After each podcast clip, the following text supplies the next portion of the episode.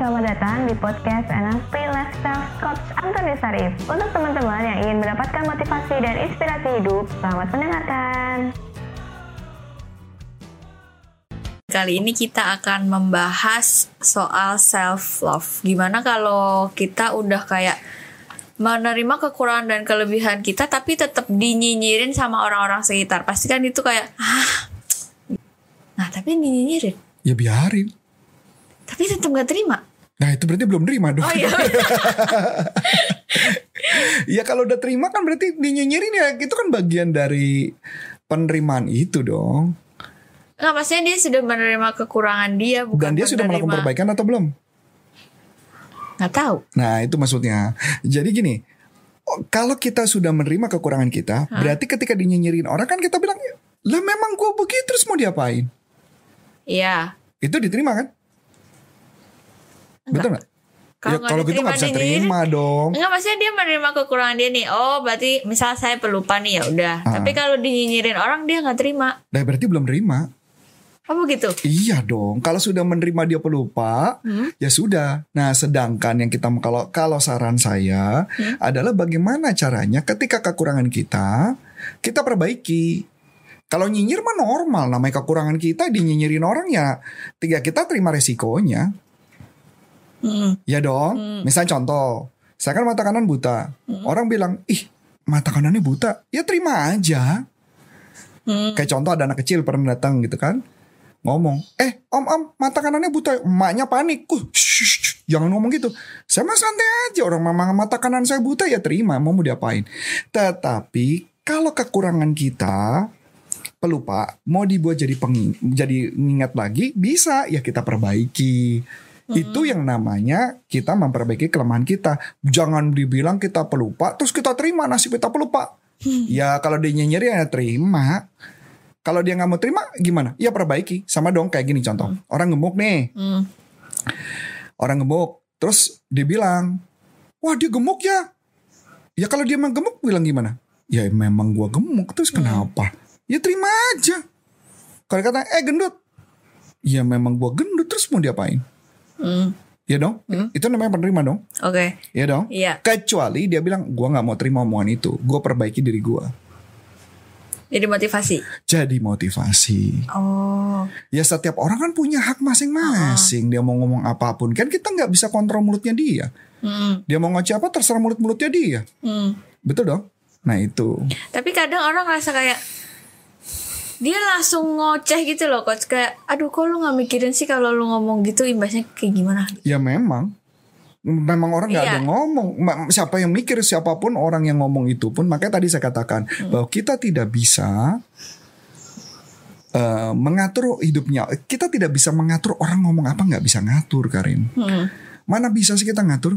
Bahkan kayak saya contoh. Saya, saya sebagai trainer, saya sebagai coach. Ada nggak yang ngomongin saya? Ada. Hmm. Ada nggak yang jelek-jelekin saya? Ada. Emang saya perlu? Ya enggak. Jadi kayak dulu nih cerita nih cerita nih. Ini cerita udah lama banget nih. Mungkin udah sekitar 7-8 tahun yang lalu. Waktu itu ada Mbak Mei. Masih ingat Mei ya? Ada orang datang. Coach, aku nggak bisa terima. Coach Arif dikatakan katanya mata duitan. Dia bilang begitu kan? Saya jawab apa? Loh memang. Terus saya langsung Mei, gimana? Mei dengar ngomong itu. Memang Pak Arif itu memang mata duitan. Lah kalau nggak mata duitan memang gaji karyawan bisa sebelah kayak bilang terima kasih gitu nggak bisa kan?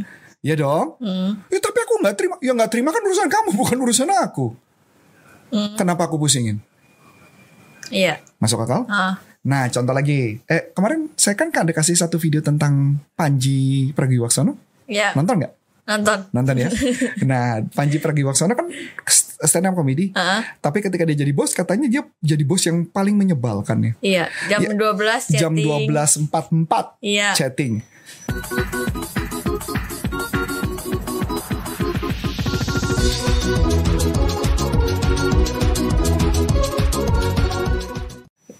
Eh, saya bilang memang resiko kita jadi pemimpin ya memang begitu ya.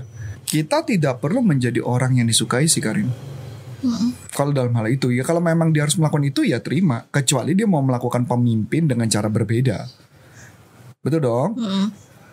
saya dulu kan terkenal sebagai orang yang sangat galak. Hmm. Sampai hari ini juga masih kan.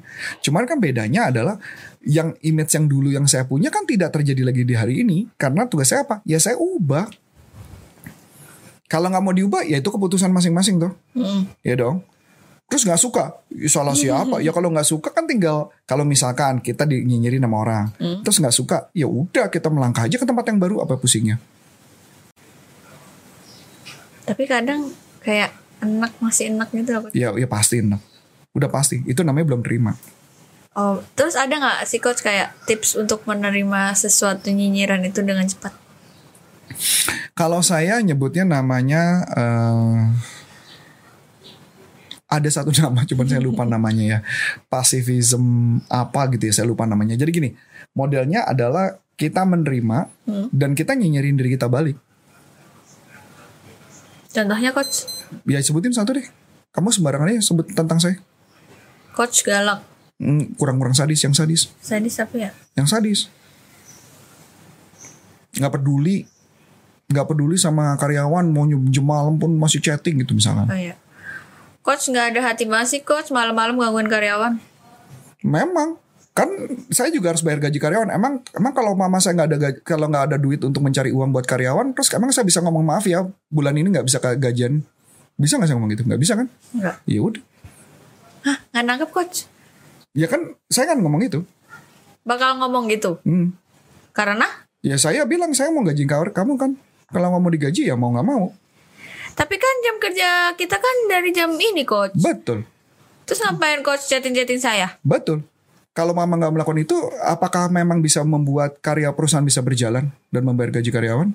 Ya coach kan bisa aja eh, chattingnya pagi jam 8. Kalau saya chatting malam kan bukan bisa juga dibacanya besok pagi kan?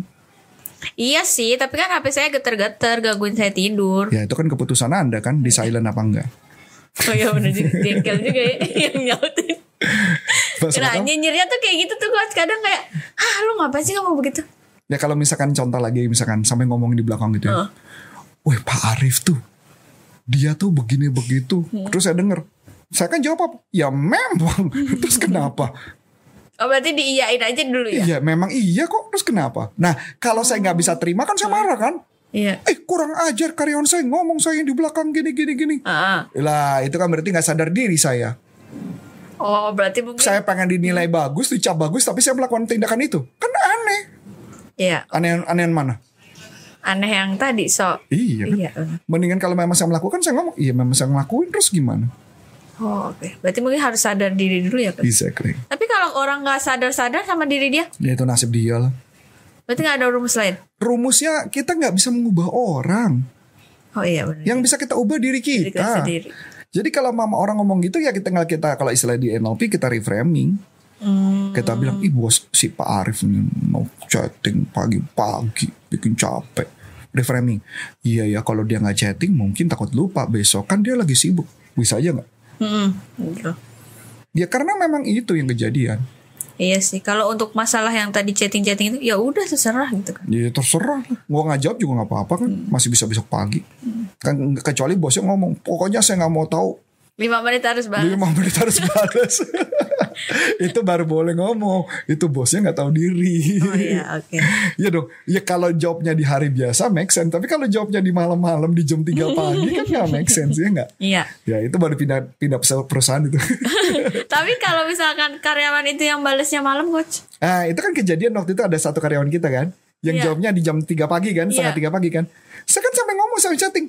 Lu ngapain balas sih? Bukan balas besok Gue bilang gitu. Ya gue udah bangun. Ya itu kan urusan lu Harusnya jawab besok aja. Kan aku pernah ngomong gitu kan. Heeh. Iya, maksudnya kalau aku kan kadang jam 2 gitu bangun, kadang juga balas chatting gitu loh.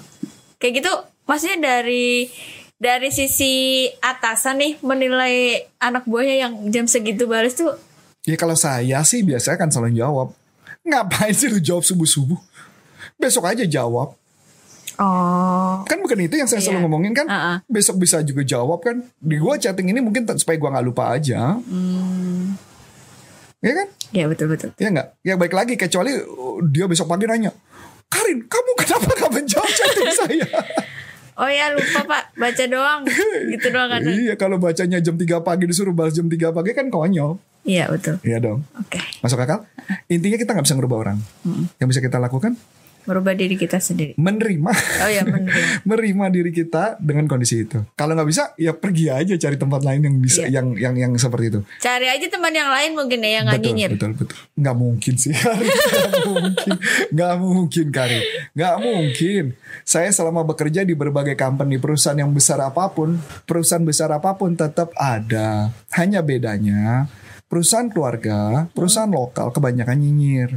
Perusahaan internasional nggak nyinyir, tapi nembak lu di depan langsung. Hmm. Ya tinggal pilih aja yang mana.